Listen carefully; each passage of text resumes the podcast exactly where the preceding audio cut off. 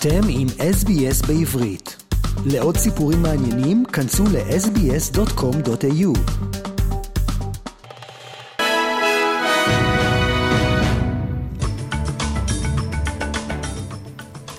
שבת נוספת של הפגנות ברחבי ישראל נגד המהפכה המשפטית. חברת דירוג האשראי מודי'ס הורידה את תחזית דירוג האשראי לישראל. הסופר מאיר שלו, מגדולי הספרות העברית, מת בגיל 74. כאן ניצה לוינסטין עם חדשות SBS.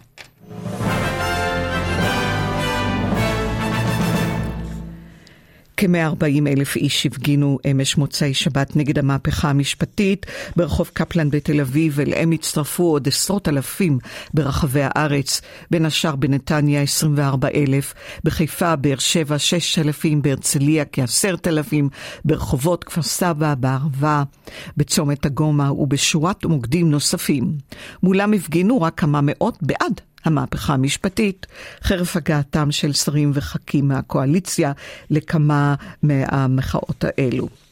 אחד המפגינים, פרופסור ברק דנין, אמר בהפגנה.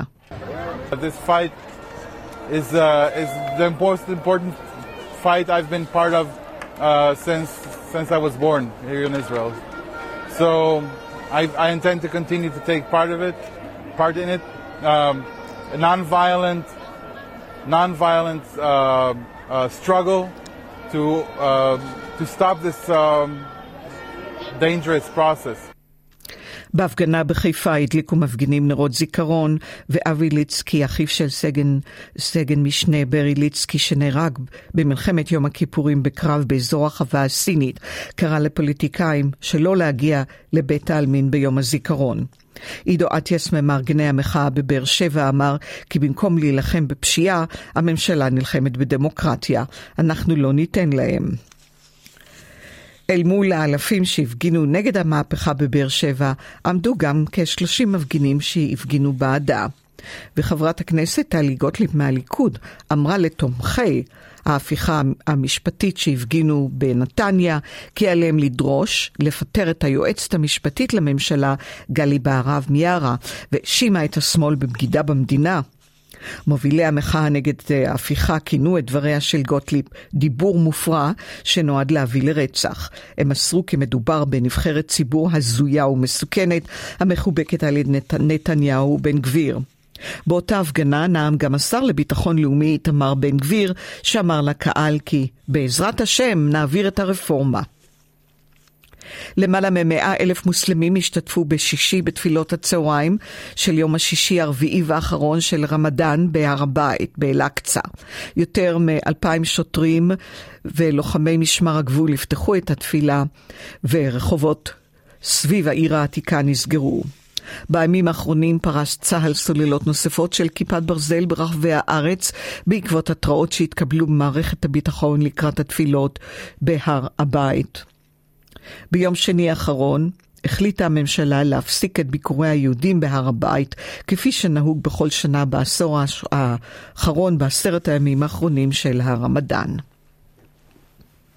לוסי, לידי, אשר נפצעה בפיגוע הירי ביום שישי בצפון הגדה המערבית ומתה מפצעיה, הובאה ביום שלישי למנוחות בבית העלמין ליד, ליד כפר ציון. די, בת 48, מההתנחלות אפרת. נקברה לצד שתי בנותיה שנרצחו גם הם בפיגוע והובאו למנוחות ביום ראשון. ליאו בעלה של לוסי פתח את ההספד בשירת אני מאמין, ובהמשך סיפר על חייהם המשותפים כזוג וכמשפחה. משפחת די עלתה מאנגליה, השתקעה באפרת לפני תשע שנים. האם ובנותיה הגיעו לאזור הפיגוע כדי לטייל עם משפחתן בחול המועד פסח. אב המשפחה ליאון נסע ברכב נפרד, והיה עד למאמצי הטיפול בהם. מותם של הבנות מאיה, בת ה-20 ורינה, בת ה-15 נקבע בזירה. ואילו האם לוסי פונתה מהזירה במסוק לבית החולים הדסה עין כרם, שם נלחמו הצוותים על חייה לאורך ארבעה ימים.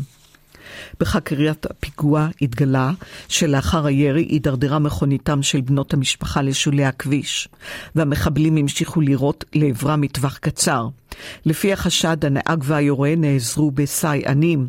הרכב ששימש אותם אותר בשכם, וכוחות הביטחון ממקדים את החיפושים אחריהם בצפון הגדה. עודד רביבי, ראש מועצת אפרת, סיפר לעיתון הארץ כי הכיר את בני המשפחה באופן אישי, וכי לוסי הייתה אם מסורה שגידלה ילדים למופת ומורה לאנגלית, שהשפיעה על הדור הצעיר ומעגלים רבים של אנשים. ממשלת גרמניה אישרה את בקשת פולין לייצא לאוקראינה חמישה מטוסי קרב ישנים מדגם מיג 29 כנגד, כדי לסייע להם במלחמה נגד הרוסים. גרמניה ירשה 24 מטוסי מיג 29 ממזרח גרמניה במהלך איחודה מחדש של המדינה ב-1990. באותה תקופה מטוסי הקרב הללו נחשבו לבין המתקדמים ביותר בעולם. בתוך כך ממשלת נורבגיה מסרה שהיא מגרשת 15 דיפלומטים רוסים משטחה בחשד לריגול בעת שעבדו בשגרירות הרוסית באוזלו. ובאוקראינה הנשיא זלנסקי הביע תנחומים למשפחות שנפגעו מפגיעת טיל רוסי. A search operation is still underway in Sloviansk and Donbass after a Russian missile strike yesterday. Unfortunately, there is information that there are more bodies under the rubble of houses. This terrorist strike alone damaged and destroyed more than 50 residential buildings. More than 30 of them are apartment buildings. בהתקפה על בנייני מגורים נהרגו 11 איש. סודאן ניסיון הפיכה בסודאן, חילופי אש בין הכוחות הצבאיים השולטים במדינה. מנהיגי הכוח הצבאי RSF טוענים כי שלטו על אתרי מפתח בחרטום. בפברואר ביקר שר החוץ אלי כהן במדינה, שם נועד עם נשיא מועצת הריבונות הזמנית, בניסיון לקדם את היחסים בין ישראל לסודאן. הלחימה בבירה מתרחשת על רקע שבועות של מתיחות גוברת בין מנהיגי שני הכוחות, ולפי הדיווחים קרבות מתנהלים גם בנמל התעופה בבירה, בארמון הנשיאותי ובאזורים רבים נוספים בחרטום. ארצות הברית הבולשת הפדרלית של ארצות הברית, ה-FBI, עצרה בחמישי את ג'ק טיאשירה, בן 21, איש צוות האוויר במשמר הלאומי של מסצ'וסט, בעיר נורט דייטון, בחשד להדלפת מסמכי הפנטגון. המסמכים המסווגים שדלפו לרשת אותרו רק בחודש שעבר, ולפי שעה לא ברור כמה זמן בדיוק הם בריאו ברשת ומה הכמות שהודלפה. המסמכים שטרם נחשפו נחשפים בוויינט, באחד מהם, המסווג כסודי ביותר, נכתב כי ישראל תרגלה בפברואר תקיפה באיראן, וצוין כי ה-CIA לא יודעים להעריך מהם תוכניות נתניהו. כנראה על רקע מחאת הטייסים נכתב בדוח ה-CIA כי הוא מתמודד עם יכולת צבאית פוחתת. וגם נמסר שם הבריחו האיראנים והמיליציות מל"טים, רובים ותחמושת לסוריה, בתוך ערכות סיוע לנפגעי הרעש. במסמך מכונה ראש ממשלת ישראל נתניהו בטעות הנשיא נתניהו, ונכתב כי הוא כנראה מחשב שישראל תצטרך לתקוף את איראן כדי להרתיע את תוכנית הגרעין שלה. והוא ניצב כעת מול יכולת צבאית פוחתת בניסיונו להשיג לאחור את תוכנית ההשערה האיראנית. בחמישי בערב הצטיים המצוד הרחב שניהלה ארצות הברית אחרי החשוד בהדלפת המסמכים עם מעצרו בביתו. החשוד אה, ג'ק טשרה כאמור עבד במחלקת המודיעין של המשמר הלאומי של חיל האוויר.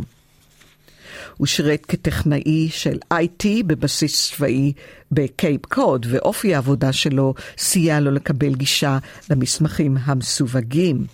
פרשת המסמכים מביכה את הפנטגון. בין השאר עוסקים המסמכים במלחמה באוקראינה, וכוללים פירוט יוצא דופן של משלוחי הנשק המערבים לקייב, תיאור חולשותיו של הצבא האוקראיני ודיווח על כוונה של מצרים למכור בחשאי 40 אלף רקטות לרוסיה. חברת הדירוג האשראי מודיס, מודיס, החליטה להוריד את תחזית דירוג האשראי של ממשלת ישראל מחיובית ליציבה. ההפחתה נומקה בירידה מהותית בהערכה שמעניקים כלכני מודיס לעוצמתם של המוסדות בישראל. מודיס אינה צופה שהרפורמות יאושרו באופן שהוצע בתחילה, אבל כלל לא ברור אם אפשר יהיה למצוא פשרה, נכתב בדוח שפרסמה החברה. במודיס מדגישים כי הממשלה חזרה והצהירה על כוונתה לשנות לכל הפחות את האופן שבו ממונים שופטים בישראל, ומציינים כי עולה מכך שהסכנה להחרפת המחאה נגד הממשלה נותרה גבוהה. במודיס מזהירים כי דירוג האשראי עצמו עלול לרדת בעתיד, בעיקר, בעיקר בתרחיש בו תיחלש משמעותית זרימת ההון לענף ההייטק לישראל. מצב כזה עלול להיגרם לדבריהם אם המתחים הנוכחיים יהפכו למשבר פוליטי וחברתי ממושך עם השפעות שליליות מהותיות על הכלכלה הישראלית. דירוג האשראי שמפרסמות חברות כמו מודיס מתייחס לחובות של ממשלת ישראל, לאגרות החוב שהיא מנפיקה בחו"ל במטבעות זרים. לצד מודיס, עוד שתי חברות דירוג אשראי בינלאומיות גדולות מדרגות את, ישראל, הם S&P ופיץ'. בתחילת מרץ 2023 החליטה פיץ' להותיר ללא שינוי דירוג האשראי של ישראל. במקרה של פיץ', תחזית הדירוג הייתה ונותרה יציבה. אבל גם פיץ' הזהירה מההשלכות האפשריות של ההפגנות בישראל. פולין. סגן שר החוץ הפולני, פבלט יבלונסקי, אמר השבוע כי המטרה של ביקורי משלחות הנוער בישראל, אשר מתחדשות השנה, היא לחשוף אותם למידע על פשעים אחרים שבוצעו במלחמת העולם השנייה ועל יותר מאלף שנים של היסטוריה ותרבות יהודית בפולין, ולא רק על השואה שבוצעה בידי גרמניה על אדמת פולין הכבושה. והנסיך הארי השתתף בטקס ההכתרה של אביו למלך אנגליה. אך אשתו מגן ושני ילדיהם יישארו בקליפורניה. ההודעה מגיעה לאחר חודשים של ספקולציות באשר להשתתפותם של הארי ומגן בטקס ההכתרה שייערך במאי. ולסיום, הסופר מגדולי הספרות העברית, מאיר שלו, אחד הסופרים הנקראים ביותר בישראל, מת ביום שלישי ממחלת הסרטן והוא בן 74. יונה ונער, רומן רוסי ועשו, הם רק חלק מספריו המצליחים, שחלקם הפכו לרבי מכר. לצד רומנים כתב מאיר שלו ספרי ילדים רבים, ועסק בכתיבה עיתונאית והיה בעל טור שבועי בעיתון ידיעות אחרונות. ספריו עובדו לבמה, תורגמו ל-20 שפות וזיכו אותו בשורה של פרסים. הוא הותיר אחריו בן ובת. מאיר שלו נולד במושב נהלל, למשורר והסופר הירושלמי יצחק שלו ולבתיה מורה. הספרים הראשונים שפרסם היו משכב לצים ב-1982, אסופה של חרוזים אירוטיים הומוריסטיים, ותנ"ך עכשיו ב-1985, אסופת מאמרים פרשנים ברוח על סיפורי המקרא. לאחר מכן פרסם ב-88 את רומן רוסי, הרומן הראשון שיצא בהיותו בן 40, ומכר 75 אלף עותקים תוך שנה. עשיו, 1991, עסק בקורותיה של משפחה ישראלית, כימים האחדים, 1993, על אהבתם של שלושה גברים לאישה אחת. ובביתו במדבר, 1998, שבו שב לגברים המתים ולנשים החיות שליוו את ילדותו הירושלמית.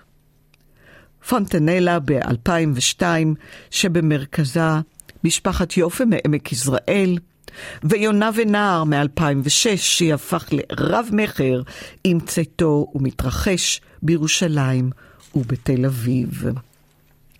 עבור כל דולר אוסטרלי תקבלו 66 סנט אמריקאי, 2.36 שקל. מזג האוויר מלבון ממטרים 17, סידני מעונן חלקית 25, בריסבן נאה 30. וזהו סוף החדשות. רוצים לשמוע עוד סיפורים? האזינו דרך האפל פודקאסט, גוגל פודקאסט, ספוטיפיי, או בכל מקום אחר בו ניתן להאזין לפודקאסטים.